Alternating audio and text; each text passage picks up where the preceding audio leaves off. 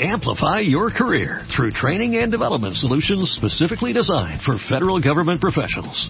From courses to help you attain or retain certification, to individualized coaching services, to programs that hone your leadership skills and business acumen, Management Concepts optimizes your professional development.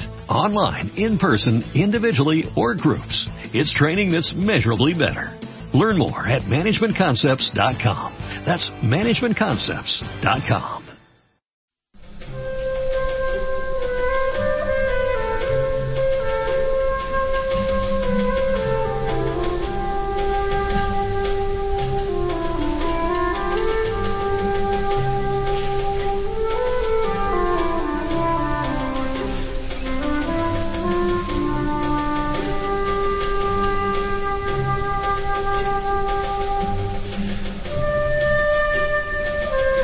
comienza Libertad Constituyente.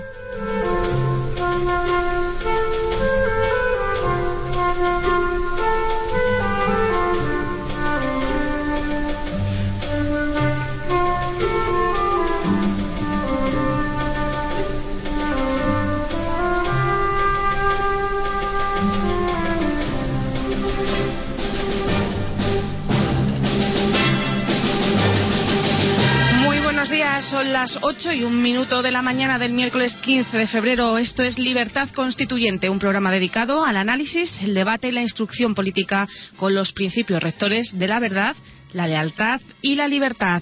Les saluda el equipo que hace posible el cumplimiento de estos principios día a día. Carlos Gómez en el control de sonido, Rocío Rodríguez y Juan Martínez en la producción. Aurora Trenado, quien les habla en la locución y la participación de don Antonio García Trevijano. Muy bienvenido, don Antonio. Buenos días. Eh, ¿Te llamas Aurora? Sí. Pues eh, la bienvenida eres tú, y te la doy a ti. Eh, sobre todo, eh, quiero decirte que para mí es una siempre emocionante enseñar y en lo que se hace mal en España. Y en España no hay costumbre de libertad de prensa, ni durante Franco, ni durante estos 30 años de monarquía. Como no hay libertad de prensa, eh, los las escuelas de periodismo enseñan unas técnicas de leer la, la prensa en las radios, las televisiones, que son horribles, porque lo que enseñan es simplemente a leer la prensa, y para eso ya está el lector de prensa. Mientras que yo lo que deseo es enseñar a economizar el tiempo y resumir en unas frases pequeñas cada noticia y hacer una eh, análisis de la noticia para que el oyente al- al- por la mañana al despertarse antes de leer la prensa sepa cuáles son las noticias más importantes del día y cómo ya le están preparando la prensa el terreno, el ambiente y el aire para que tenga una sensación falsa de las noticias. Y, y por esa razón eh, yo lo que te pido es que hables con una tranquilidad absoluta, como si estuvieras sentada en tu casa y, y con un invitado que está ahí desayunando juntos y tú le, le comunicas, el, el invitado soy yo, te pregunto, la- las noticias, me resumen las noticias, yo las interpreto y si necesito alguna aclaración te la pregunto, pero todo como una conversación, sin que haya rutina, lectura, inercia, nada mecánico, que todo esté sentido como una conversación. Ese es el secreto de que la sinceridad llegue al oyente. Pues nada, don Antonio, aquí aprender y, y hablar un poquito de las noticias del día, que la verdad que es muy interesante según leamos un diario u otro. También recordar que pueden escucharnos en el 107.0 de la FM, en radiolibertad.com y que pueden visitar, lógicamente, www.diariorc.com y además eh, pueden, aparte de leernos, dejar sus comentarios. Comenzamos ya con la lectura crítica de la prensa. No, sin lectura, vamos a suprimir Bueno, ya para. ya No, no, suprimimos, sí, con sí, la suprimir. crítica de la prensa. Eso es. Bueno, con la crítica la palabra de la prensa. lectura suprimida. Yo quería empezar, don Antonio, por una noticia que sí que comparte en portada El Mundo y El País y que es curioso porque sí que comparten también ese matiz, en uno por presión, el otro por vuelta de tuerca, pero es- sobre Bruselas, sobre las exigencias eh, a Rajoy para que presente ese, esos presupuestos. Eh, Pues uno, ese- como digo, presión, en eh, otra vuelta de tuerca, pero... Es una noticia importante. Eh, y exactamente la noticia es que Bruselas presiona a España para que Rajoy presente los presupuestos. Efectivamente. Esa es la noticia. Esa es la noticia, ese es el titular del país. Muy bien. Pues sí que merece un comentario importante. bueno, el comentario, no importante, un comentario crítico. Eh, parece un poco absurdo que Bruselas exija a un gobierno que acaba de tomar posesión que, que presente los presupuestos, cuando ya este gobierno ha anunciado que los presupuestos lo hará en el mes de marzo, es decir, en un plazo de tres meses. No se le puede pedir más celeridad, puesto que no podía hacerlo sin conocer antes las interioridades del gobierno que acaba de tomar posesión. También es eh, bueno que lo haga en tres meses cuando la costumbre o y el, hábito de todos los gobiernos en hacerlo en, hacer los presupuestos en nueve meses. Entonces, ¿por qué razón una cosa que es obvia y que ha anunciado que lo va a hacer, ¿por qué razón Bruselas presiona? Tiene que haber algo diferente. Si no, no, no tiene sentido. Si ya ha dicho que está en tres meses, ¿por qué? Eso es lo que tenemos que averiguar. Y claro que lo hemos averiguado. ¿Por qué? Porque no se trata de que él tenga prisa en los presupuestos. Del mismo modo que en Grecia ha exigido a todos los partidos políticos que firmen su conformidad para el plan de rescate aprobado por la Troika, en Bruselas quieren que los presupuestos equivalen a la firma en el Parlamento, lo aprueban, aprobados los presupuestos, quieren que figure la cifra del déficit en el 4,4. Ese es el compromiso, por eso tienen prisa, porque tienen miedo de que España no cumpla el, déficit del 4,4, puesto que este gobierno, empezando por Rajoy y todos los demás, han dicho claramente que una vez que han, hecho este reformas laborales, esta ley de reforma laboral, y una vez que han hecho otras disposiciones que estaban esperadas por Bruselas, que el gobierno este esperaba que fuera Bruselas flexible con la cifra del déficit. Y a eso Bruselas ha contestado radicalmente que no. Y, y esa, en la misma respuesta diciendo que no, ahí es donde dice presentar los presupuestos enseguida. Esa es la razón de la prisa, que figure enseguida el compromiso del 4,4 de déficit para este año. Eh, quizás dentro de la misma noticia habría que destacar eh, la oposición, lo que la oposición cree, por qué Rajoy no ha presentado o no presenta antes los presupuestos, el tema de las elecciones andaluzas. ¿Ha dicho algo la, oposición sobre ese tema? Por ejemplo, en el país eh, sí que señala que para la oposición no hay otra razón que la cita electoral andaluza del 25 de marzo. Ah, eso es absurdo. Eso, eso sí que no, eso no me lo creo. Eso es, una, es un pretexto de la oposición. En primer lugar, eh, ¿Cómo, va a estar esperando para los presupuestos? Claro que las elecciones serán antes de que estén aprobados por el gobierno presentado, pero eso no tiene nada que ver. No, yo no, eso no es verdad. no es verdad porque los presupuestos no dependen para nada de las elecciones, ni van a tener influencia en las elecciones. No, eso no es verdad. O sea, bueno, ya nos ha quedado más claro entonces por qué Bruselas aprieta un poco las clavijas, como se suele decir, al gobierno de Rajoy. Em, otro de los temas importantes que aparece en páginas interiores de los dos diarios es eh, Garzón. Lo que pasa que en un diario, por ejemplo, en El País, eh, pone como noticia principal mm, el fiscal del Estado afirma que Garzón no incurrió en cohecho impropio y por otro lado. Cómo? el abogado del Estado? El fiscal del Estado. el ah, fiscal del Estado, sí. Hablamos de Eduardo Torres Dulce. Ah, el jefe, el, fiscal eh, general. El fiscal general del Estado, efectivamente. ¿Qué ha dicho? Manifestó ayer que está a la espera de que la sección penal de la Fiscalía del Supremo le notifique su posición sobre si debe recurrir esa sentencia de, la condena al juez Baltasar Garzón o no. Esa es la noticia principal acerca, bueno, habla de Garzón en el caso de El País. Sí, muy bien.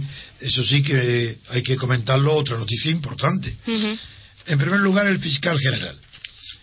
El fiscal general, oímos todos la declaración eh, diciendo que la grandeza del derecho es que el fiscal hubiera perdido la absolución de Garzón en el anterior pleito y que fuera condenado. Por tanto, el fiscal general va a pedir, sin duda ninguna, va, a anunciar que no piensa recurrir el, auto del instructor archivando la segunda querella contra Garzón. Eso es seguro. Pero en cambio, sí que está la noticia, y no sé los periódicos cómo la presentan, sí tengo conocimiento porque lo oí en la televisión ayer, de que los, particulares, el particular que ha puesto en marcha esta querella sí que piensa recurrir el auto del fiscal, no, perdón, el auto del magistrado Marchena eh, considerando que la acción, que el, delito existe, pero que no se existió, pero que no se puede perseguir porque la acción había prescrito. Y eso sí que conviene también analizarlo, porque yo creo que los periódicos lo habrán confirmado hoy, que la acusación particular ha recurrido el auto. Sí, ha rebatido. Eso es. Efectivamente. y ahí eso sí que conviene detenerse un poco. Porque el oyente, primero, los oyentes no son abogados. Y segundo, los abogados, la mayoría son mal abogados. No hay, no hay muy buenos abogados, hay pocos. Eh, lo que sí habrá muchos abogados honestos, trabajadores, que estudien bien sus casos, eso sí. Pero abogados que tengan, juristas, que tengan una visión general y rápida del derecho, de una manera sistemática, para que puedan improvisar eh, eh, sobre eso hay muy pocos. Entonces yo sí soy jurista, he estudiado mucho el tema y lo conozco. Entonces voy a... No hace falta que me apruebe. Eh, diciendo esa es otra costumbre de los locutores cuando están cerca y hacen ruido, no, porque no es que me ponga nervioso, es que es un poco ridículo. El, lo que importa es por qué razón el magistrado Marchena en el auto declarando el sobreseimiento de la causa, porque la acción para perseguir el delito ha prescrito. ¿Por qué razón?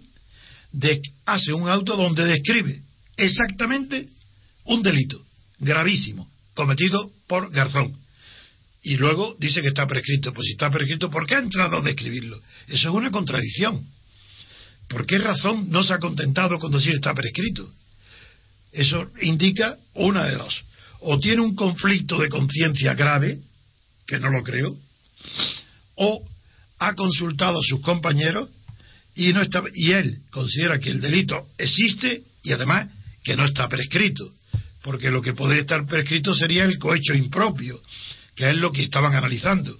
Pero es que la acusación, esos mismos hechos, que eh, ahora el magistrado Marchena los admite y los analiza, y en ello habla de que el juez Garzón cometió un acto de intimidación y dice literalmente la palabra intimidación a, los a los al Botín y a los demás eh, bancos y empresas a los que le pedía dinero para los cursos en Nueva York. ¿Por qué utiliza la palabra intimidación?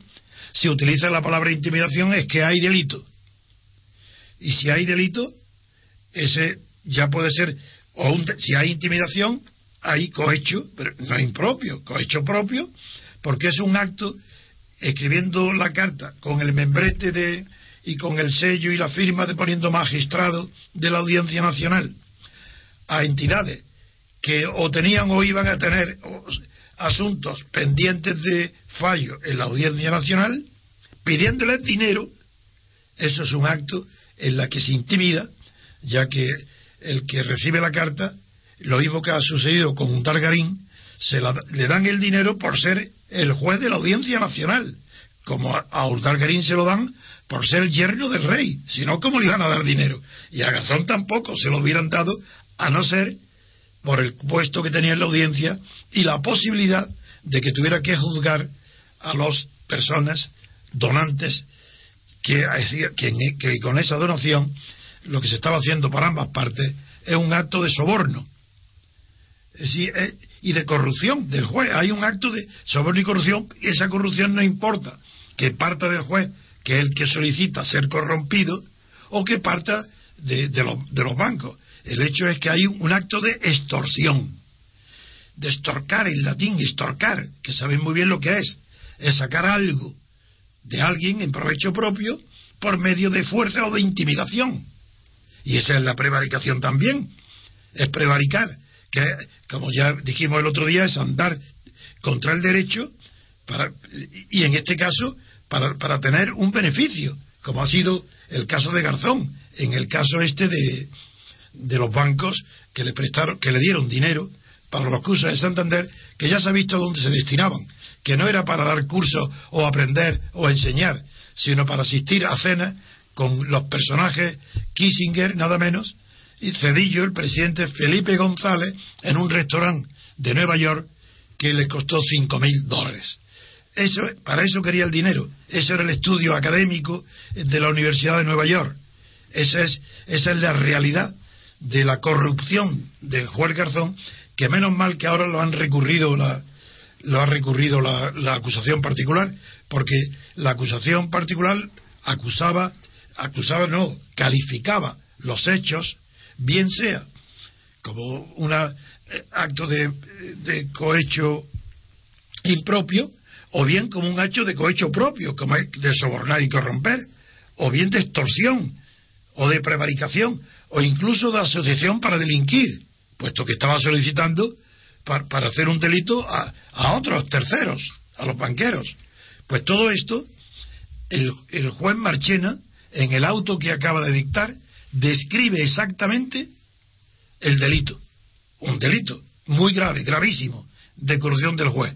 Y luego lo califica solamente, admite la calificación solo del cohecho impropio porque prescribe la acción a los tres años. Pero los otros delitos no prescriben a los tres años. Por eso es natural que algún periódico, no lo sé el periódico, que es la prensa, supongo que sí, que dirá que no está prescrita la acción. Está prescrita la que ha considerado Marchena, pero no las otras. No lo sé si en la prensa dice que no ha habido, que no hay eh, prescripción.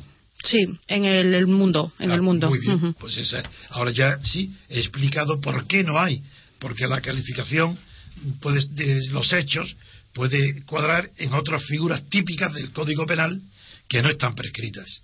Y eso es lo que. Pero es difícil, es muy difícil que prospere el recurso.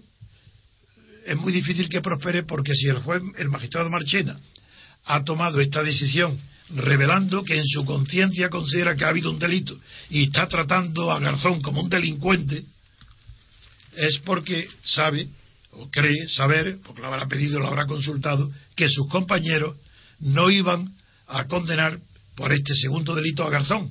Y es un error, pero es un error en los propios términos en que ellos se han situado. Si cree Marchena y sus compañeros de sala del Tribunal Supremo, si creen que porque asuelvan a Garzón por prescripción de la acción en este caso, del dinero que se le entregó un millón doscientos mil dólares. Si creen que con eso van a callar o disminuir, mitigar las voces que están acusando al Supremo y al Consejo General del Poder Judicial de que durante veintitantos años han tolerado todas las barbaridades que Garzón ha querido hacer. Y de repente, por la razón que sea, se han cansado, no explican las razones, se han cansado y lo que quieren es echarlo de la carrera.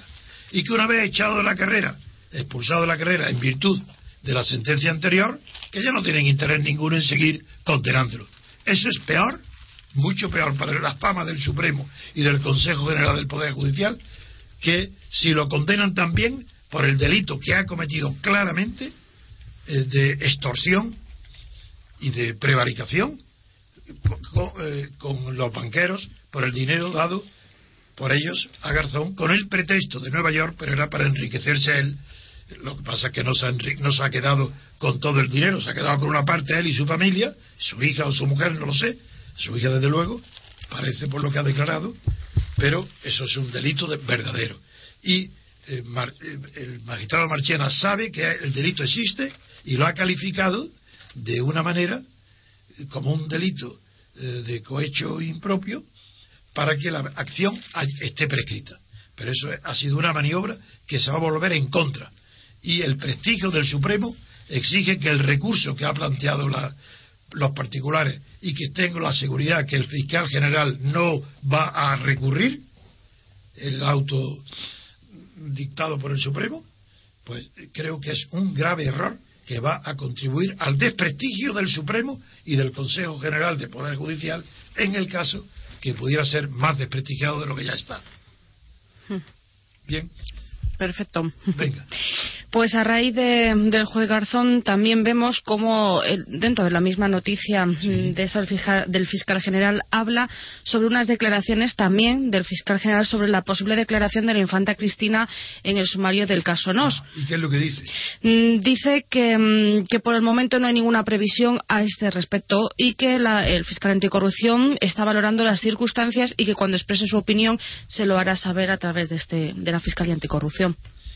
Es decir, lo que hace la noticia es que el fiscal general, respecto a la posibilidad de que la infanta Cristina sea citada a declarar en Palma de Mallorca, dice que de momento no hay nada, no sabe nada, y que el fiscal anticorrupción que lleva el caso le avisará al fiscal general cuando haya alguna novedad.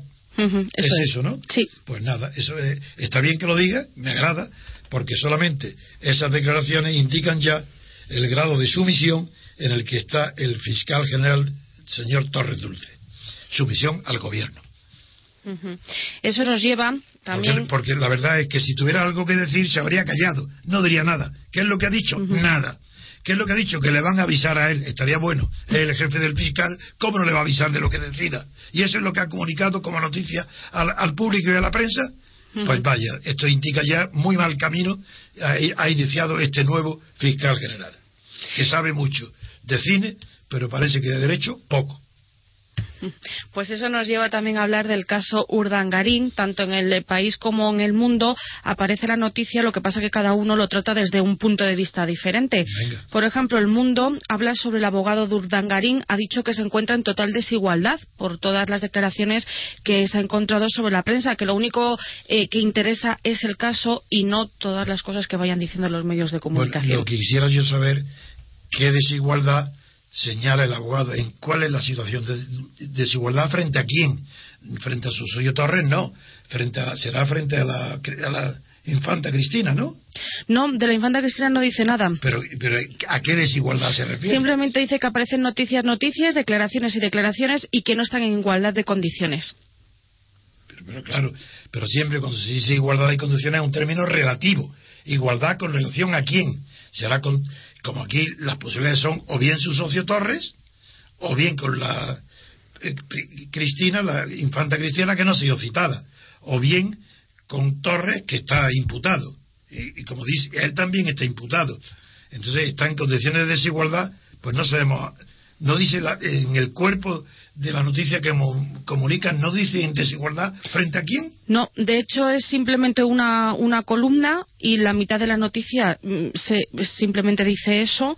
Eh, yo a lo mejor mm, por, el, por la declaración que ha hecho de que van apareciendo noticias y noticias y declaraciones y declaraciones, yo creo que se puede referir, pero es una opinión a lo mejor personal, eh, a, a, que están hablando los otros, eh, los socios de Iñaki Urdangarín o que la gente está hablando demasiado y que no se ha tomado en cuenta lo que él pueda decir o que se están apareciendo juicios paralelos antes de que Iñaki Urdangarín declare. perdona, eso es imposible que sea la explicación porque eso tendría remedio. Bastaría que un hablara, ¿quién le impide hablar? En la prensa igual que los otros, eso no puede ser. Es desigualdad procesal y la, no, no en las declaraciones fuera del juicio. Y es desigualdad siempre es procesal.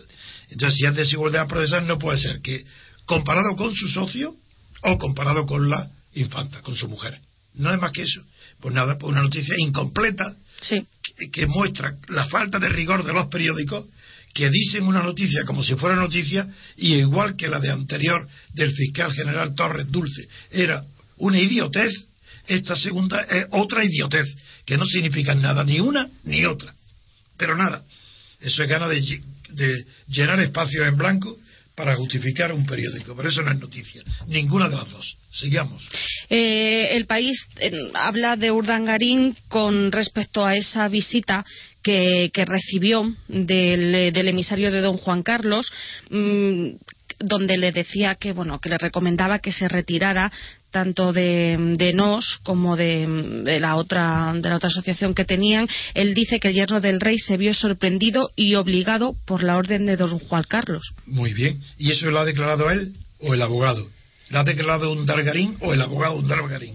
Em, eh, sí, lo ha dicho el abogado. Bueno, sí, dice que, que eh, fue, sí, sí, efectivamente, fue un testigo, eh, el abogado barcelonés Ramón Mergos estaba de testigo de esa visita. Ah, es un y ese- testigo. sí. De la visita de Ondargarín a su abogado. Y, en es, y ahí oyó, escuchó lo que acaba de decir el periódico, es decir, que está en desigualdad de condiciones. Y eso es un testigo de la, de la entrevista entre el abogado de Undargarín y este.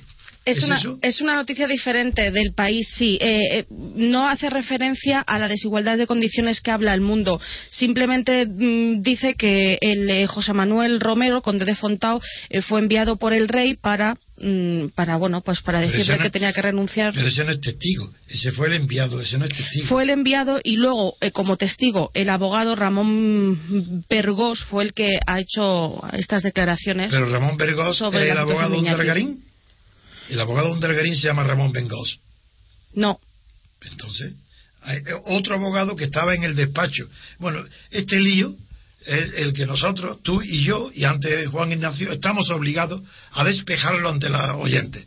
Te- La noticia tenía que decir concretamente, el abogado de Undar- de Undargarín ha, eh, ha- se ha quejado, ha dicho que Undargarín se queja de que está en desigualdad de condiciones Y decir la noticia. Pero no ha dicho ni ante quién tiene la desigualdad de condiciones, si ante Torres su mujer, y además hay un, te- y eso lo cuenta además como testigo el enviado, eh, no, un, un abogado que se llama, como se llame, el nombre ya no me acuerdo, testigo, en la entrevista que tuvo el abogado con el enviado del rey, en de- donde le daba la orden a un Dargarín de que abandonara Nos, que dejara ya la fundación, que eso ya era una noticia publicada antes y súper conocida, donde le recomendó otra, que un Dargarín no hizo caso y que dos años después, por eso el rey lo mandó a Washington pidiendo a la telefónica, a la telefónica que le diera un sueldo millonario. Esto eso es conocido. Pero la noticia de ahora, importante es la desigualdad de condiciones. Y eso no sé todavía ni qué valor tiene, ni quién lo ha dicho, ni en qué circunstancias. Sí sé que si ha dicho desigualdad de condiciones, eso se refiere exclusivamente al terreno procesal. Y solamente puede referirse o a Diego Torres o a su mujer. Y eso eh, no está aclarado, por tanto, es una noticia incompleta. Eh, ¿Le parece, don Antonio, que hagamos una pausa para la publicidad? Claro que sí, eso, lo diriges tú. Perfecto, pues vamos a los consejos publicitarios. Pero no apruebes eh, diciendo, "Mm, eso no, eso no se hace. Vale. ¿Has comprendido, no? Sí, sí, por supuesto. Es mejor que lo digas claramente, diga, ah, de acuerdo, muy bien. Sí, sí, sí, sí. Pero no, no ruido. Es, es un fallo. eh, Sí, claro que en sí. efecto. Pero no es tuyo, eso es de muchísima gente. Vale.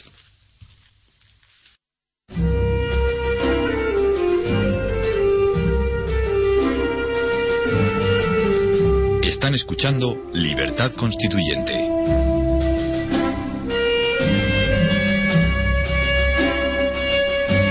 Libertad constituyente en el 107.0 de la FM. Don Antonio, Aquí estoy, ¿le parece que sigamos? claro que sí. Bueno, pues vamos a hablar de ese pacto de los presupuestos catalanes, en el que más ya, ya le llaman el socio de Rajoy.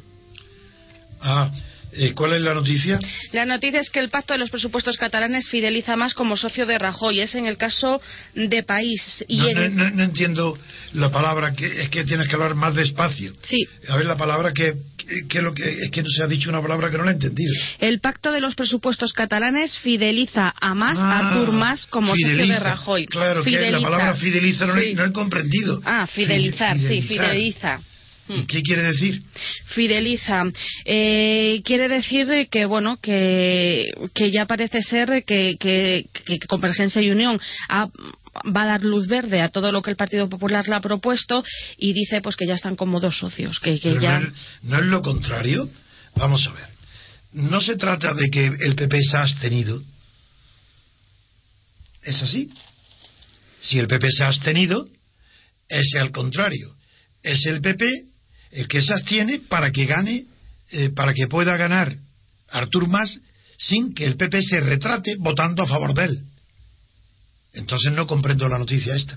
Mm, eh, Habla de que el Partido Popular dio el visto bueno a los presupuestos más impopulares del gobierno de Pero no, se Convergencia pero no se ha abstenido. Si yo he leído en la, en la- en la televisión que, se que el PP se ha abstenido, que Arturo Mas ha ganado por la- a causa de la abstención del PP. Pues Si eso es así, y eso, está, eso lo he oído yo en la televisión esta noche. Entonces, ¿qué quiere decir eso? todo lo contrario de la noticia que me lees. ¿Quién la dice? ¿Qué periódico? Yo estoy leyendo textualmente del país. El Partido Popular Catalán dio el visto bueno a los presupuestos más impopulares del gobierno de Convergencia y Unión tras una dura negociación en la que los nacionalistas han tenido que asumir su debilidad en el Parlamento catalán. Claro, y han pedido al PP que se abstenga, no ha votado a favor.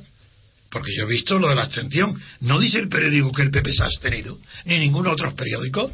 No dice la noticia que el PP se abstiene y que por eso gana Artur Mas. Entonces, ¿esto qué es? En el mundo dice que sí, sí, permitirá que los populares se abstengan en la votación Pues parlamentaria de hoy. En luego, el mundo sí. Mm. Luego es lo contrario, de ahí de esa si es si es verdad, como yo creo que es verdad, porque lo oí por televisión y Mundo dice eso, pues lo que dice el país es una interpretación falsa. Porque no es que fideliza, que dice la palabra fidelizar, la emplea el país, Sí, pues es un pedante. fideliza a más como socio de Rajoy. Fidelizar es poner sí, confía es confiar, poner fe, fidelizar, pero es que está mal, si es que es todo lo contrario. Es es el ahí dice que fideliza el PP a Artur Mas o a la inversa, ¿qué dice el país? El pacto de los presupuestos catalanes fideliza a más como socio de Rajoy.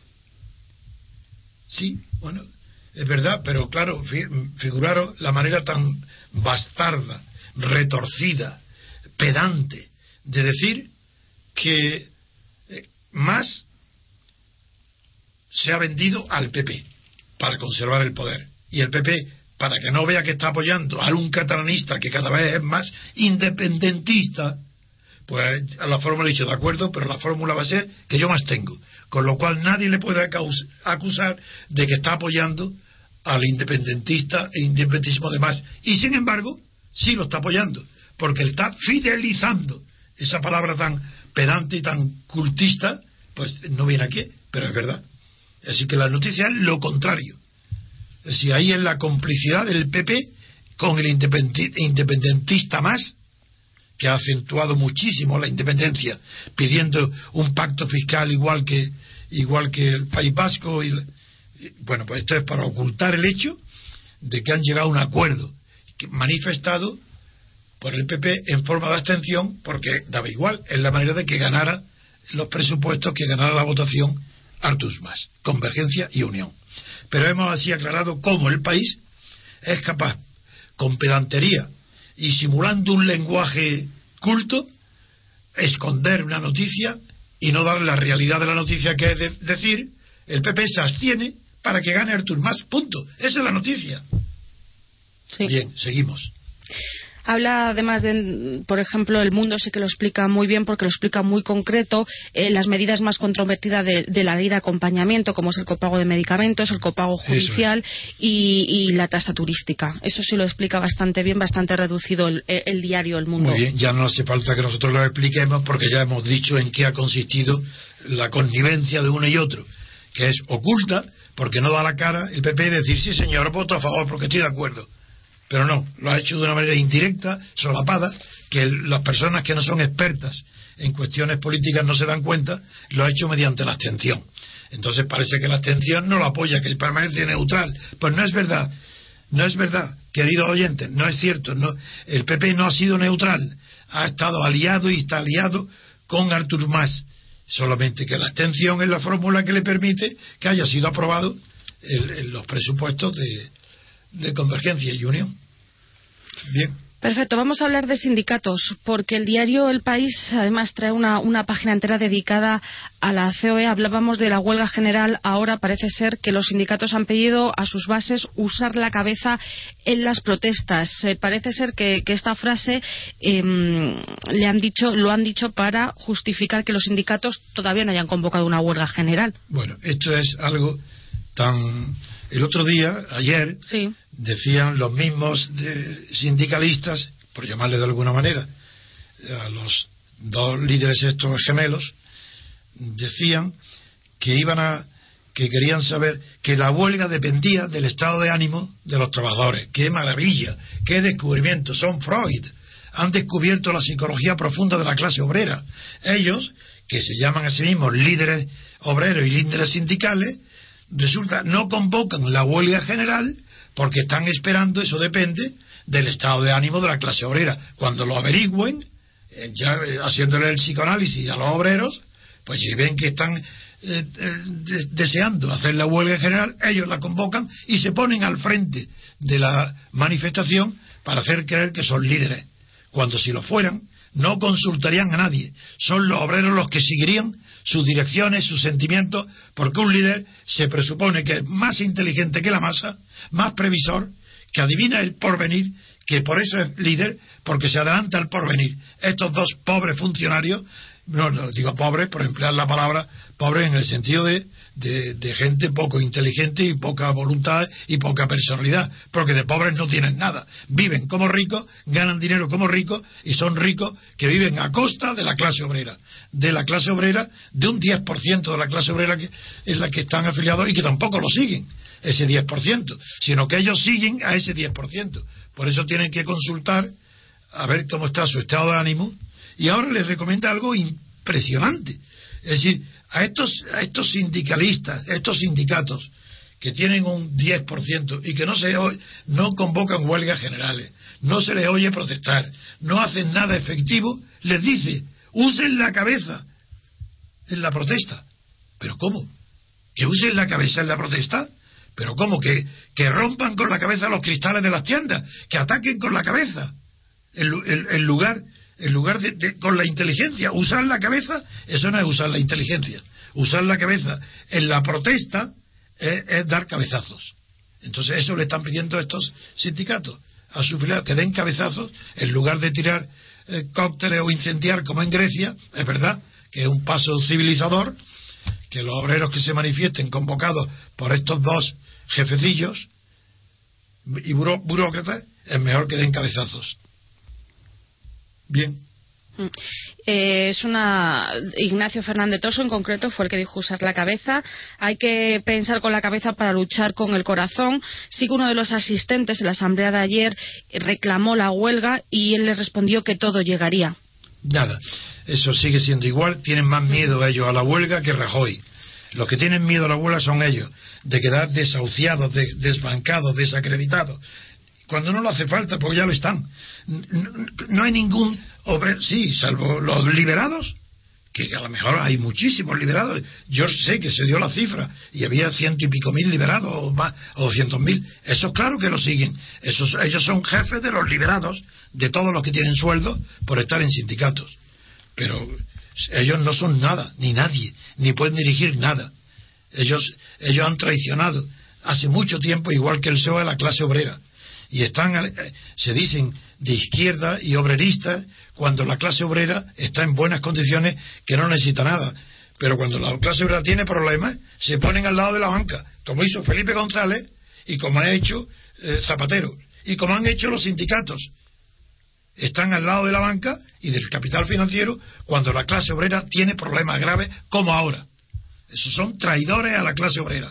No son de izquierda, es falso. Son socialdemócratas de la misma manera que también el PP es socialdemócrata. Todo el que está en el consenso de la transición es socialdemócrata.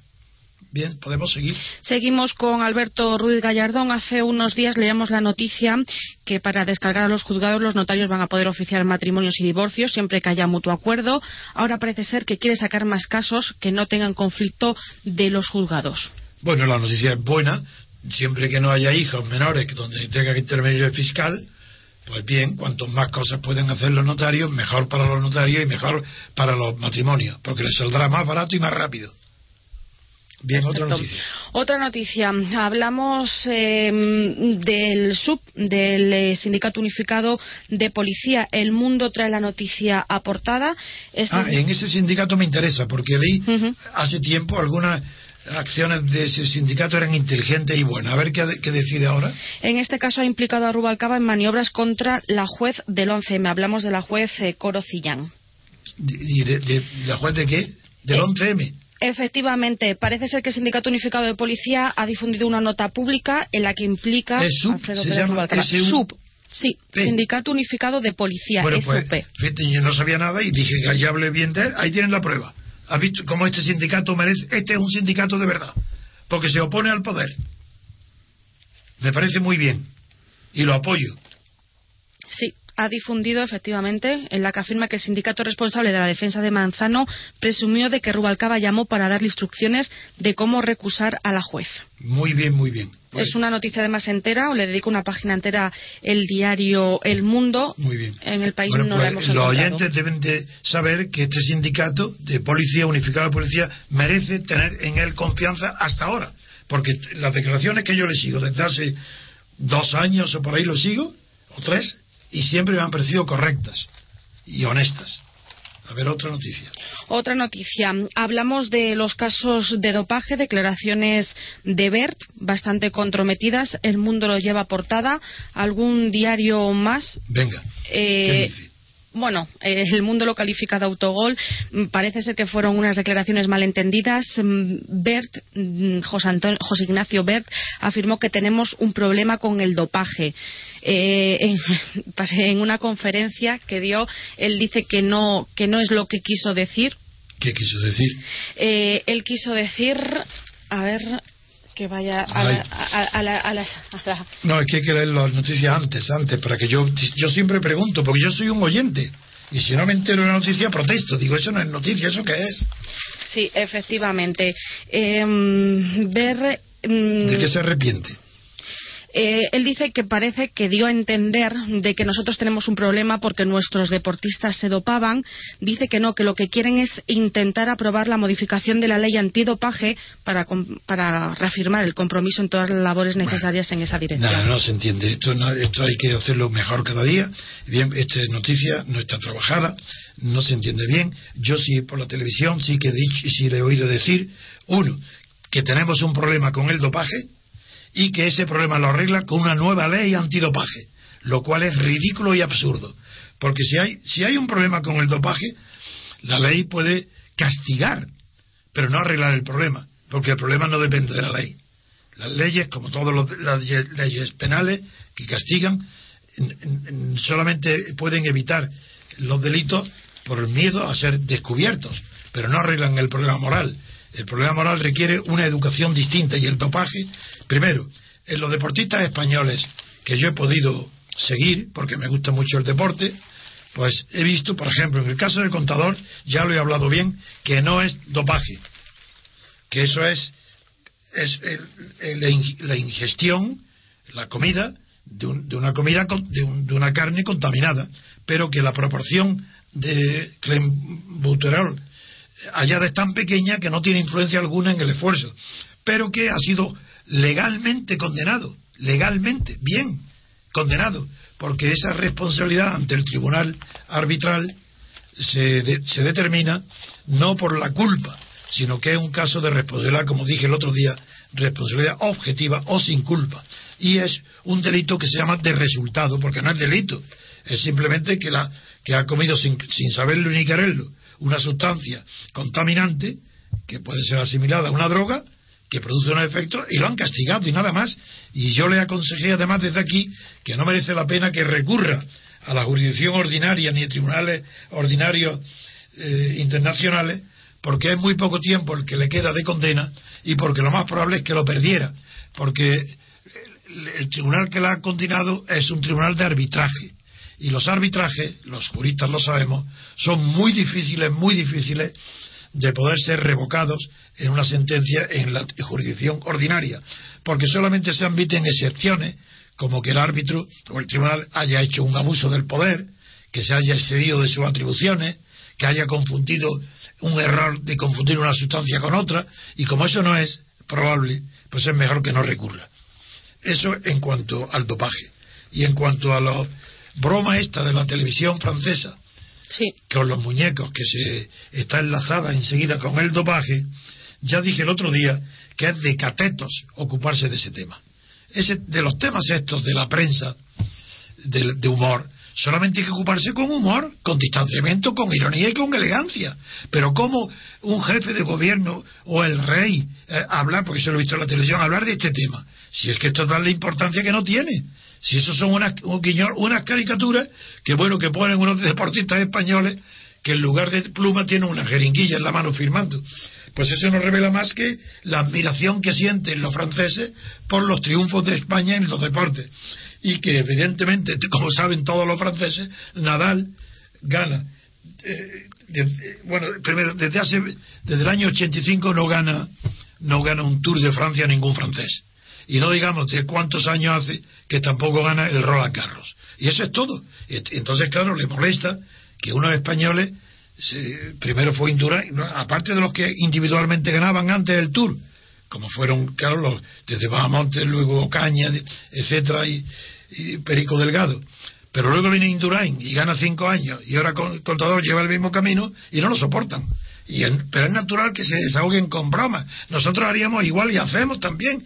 ¿Y cómo van a protestar? Más grave es lo del caso que, que está otra vez hoy, lo he visto en la televisión de actualidad, de eh, Rudy Almar, el, el que hizo los versos eh, de humor contra Mahoma, y que así y que está condenado condenado a muerte no por ningún tribunal y que y que su caso no lo soluciona Inglaterra que es la que tenía que resolverlo primero porque lo supeditó a, a otros casos que estaban en peligro unos rehenes dos y, luego pues, y él ha protestado y me parece bien eso sí se toma en serio porque ahí no hay, ahí no hay humor ninguno. Ahí el que haya unos un dibujos en Dinamarca en un periódico también contra Mahoma y que haya atentado por eso, eso claro que hay que tomarlo en serio. Pero no porque es del humor, sino porque es pretexto al terrorismo. Pero lo del dopaje en la televisión francesa, eso es para reírse, para reírse. Y no y el jefe del gobierno que se cree eh, Rajoy, que se cree culto e inteligente porque ha dicho lo mejor eh, ante el desprecio, el, no sé, no tener aprecio, no sé. Eso es una frase hecha, es un proverbio que no lo pronuncian las personas cultas, porque una persona culta tiene siempre el lenguaje suficiente para no acudir a frases hechas ni a proverbios. Así que es mejor que no hubiera dicho una palabra, nada. Y que se tomara la broma, que se riera, pues muy bien, tiene gracia, pues ya está, se termina. Lo que a mí me resulta curioso, don Antonio, es que casi todos, eh, bueno, muchos periódicos, por ejemplo, a veces estoy viendo que lo lleva a portada ayer en el diario de la Noche de Madrid, por ejemplo, hablaban de esa frase que le dijo el rey don Juan Carlos a, Rafa Nadal en la recepción ayer, la zarzuela. Eh, bromeó con Nadal, le dijo, estos de los guiñoles son tontos y ahora seguir para adelante. Lo que pasa es que muchos diarios y muchos informativos han hecho eco pues de esa frase. Con eso ponen el ridículo al rey. Porque está bien que diga en, el privado, esos son tontos, pero a, un tonto no se le contesta, porque contestar a un tonto es una tontería. Entonces la tontería es la de Rajoy, de haber contestado. La tontería es la prensa que lo toma en serio. Eso es de tontos. La frase del rey es normal, lo, lo lógico, por lo menos el rey, como es rey, es aristócrata, pues tiene una cierta, a pesar de que es plebeyo en su forma de manifestarse, porque es populachero, sin embargo, tiene cierta distinción, sabe que eso, que esas bromas es de tontos y a algún tonto no se, no se le contesta, sin caer en la tontería, que es lo que ha hecho Rajoy. Sigamos. Eh, vamos a hacer una pausa para la publicidad. Pero antes, antes de eso, de la pausa, hay una cosa que vi yo en la, que se ha saltado ya internacional, mm, que al PP se le, se le está acusando, y eso sí que es grave, se le ha acusado de que está exagerando mintiendo, exagerando, haciendo mayor que ha falsificado el déficit de los del año 2011 para luego tener el mérito de mejorarlo él en la gestión de, este año, 2012. Y esa acusación que se hace al PP, mm, los del PP han reaccionado también muy mal, salvo la vicepresidenta Soraya, que ha actuado muy bien. A esta chica, digo chica porque es muy joven y mona, eh, pero me gusta porque hasta ahora no mete la pata, habla bien, es de las pocas eh, políticos españoles que sabe hablar. Eh, y ha dicho la, verdad. Uno, que, que no es verdad y que ha sido y que el propio Consejo de Seguridad ha admitido que no hay prueba alguna y la han corregido en el acto y que la han corregido bien y basta.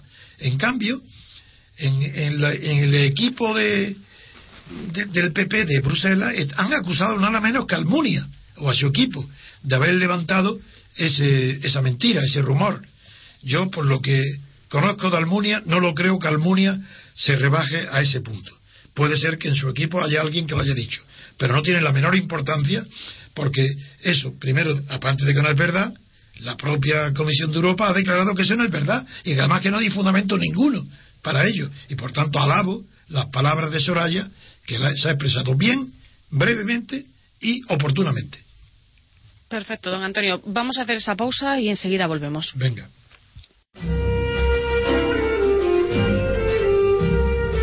Están escuchando Libertad Constituyente, de lunes a sábado de 8 a 10 y media de la mañana y de 12 a 2 y media de la madrugada. Seguimos aquí en el 107.0 de la FM.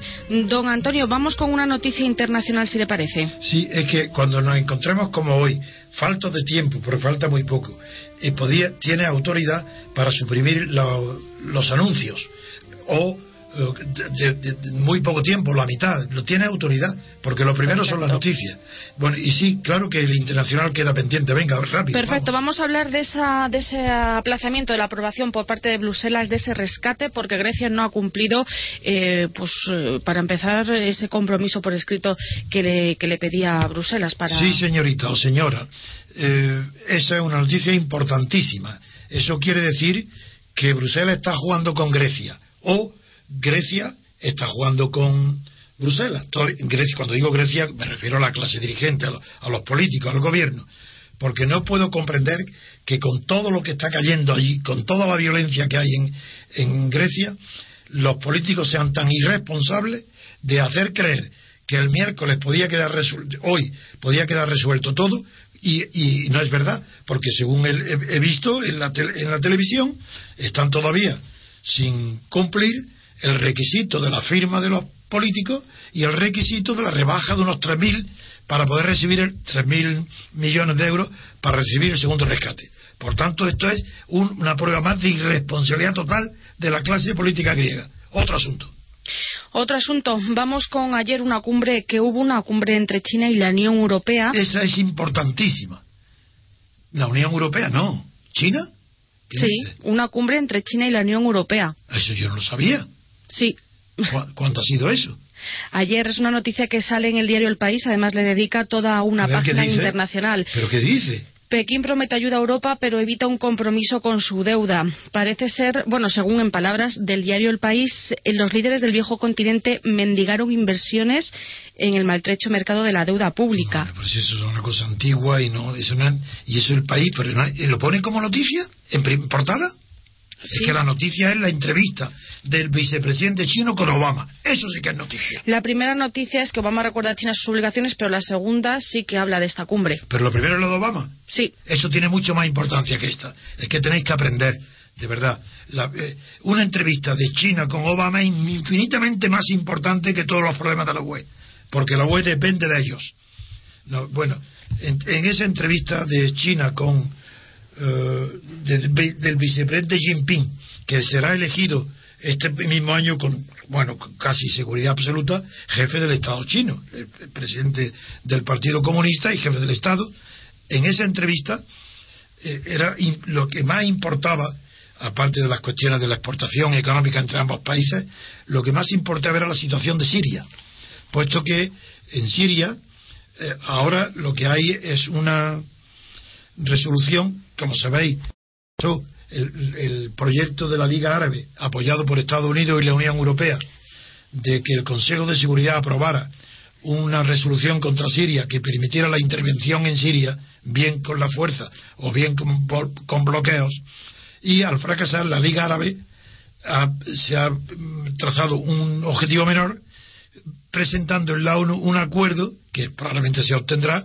de resolución condenando a Siria y pidiéndole al presidente de Siria que deje de bombardear y de atacar a su propia población civil. Eso será aprobado, pero no tiene fuerza ejecutiva, por tanto no sirve de nada. El cambio, aunque dice, yo estoy hablando de lo que he oído en televisión, no sé lo que la prensa habrá reflejado. En cambio, si, si es verdad que he oído en televisión que comentando la, en la entrevista entre el vicepresidente chino y Obama, dice que Obama puso sobre la mesa la cuestión siria y que no respondió el vicepresidente chino. Eso yo no me lo creo. Eso no es verosímil. Eso es imposible. Que un presidente de Estados Unidos incluya en la agenda con él y se haga pública un tema y que el otro no responda, eso no existe en las relaciones internacionales. Eso es falso. Quien publica eso son noticias, sabe Dios la agencia que lo habrá transmitido. Eso no es verdad, porque en esa reunión se celebra cuando ya ambas partes están de acuerdo en lo que van a hablar y de lo que no van a hablar. Y si no hablan de. y si han hablado en secreto algo, no lo dirán. Pero nosotros podremos saber dentro de muy poco. En unos días sabremos si el tema de Siria ha sido tratado o no, según sea la conducta de Estados Unidos.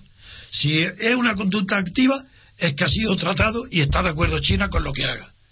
Hay que tener un poco de inteligencia para comprender los mensajes y los partes que se dan en la prensa. ¿Para qué? Que parece que está dirigido a personas ignorantes o idiotas. Pero ¿por qué no han tomado? ¿Cómo va Obama a consentir que, que le proponga a Siria en la mesa un tema y diga no, de eso yo no hablo? Por Dios, eso no existe. ¿Quién puede decir eso? En fin. Don Antonio, nos tenemos que marchar al debate político.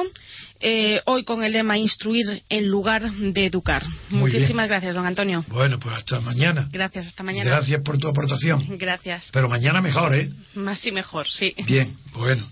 Hasta mañana. Adiós. Amplify your career through training and development solutions specifically designed for federal government professionals. From courses to help you attain or retain certification, to individualized coaching services, to programs that hone your leadership skills and business acumen, Management Concepts optimizes your professional development. Online, in person, individually, or groups, it's training that's measurably better. Learn more at managementconcepts.com. That's managementconcepts.com.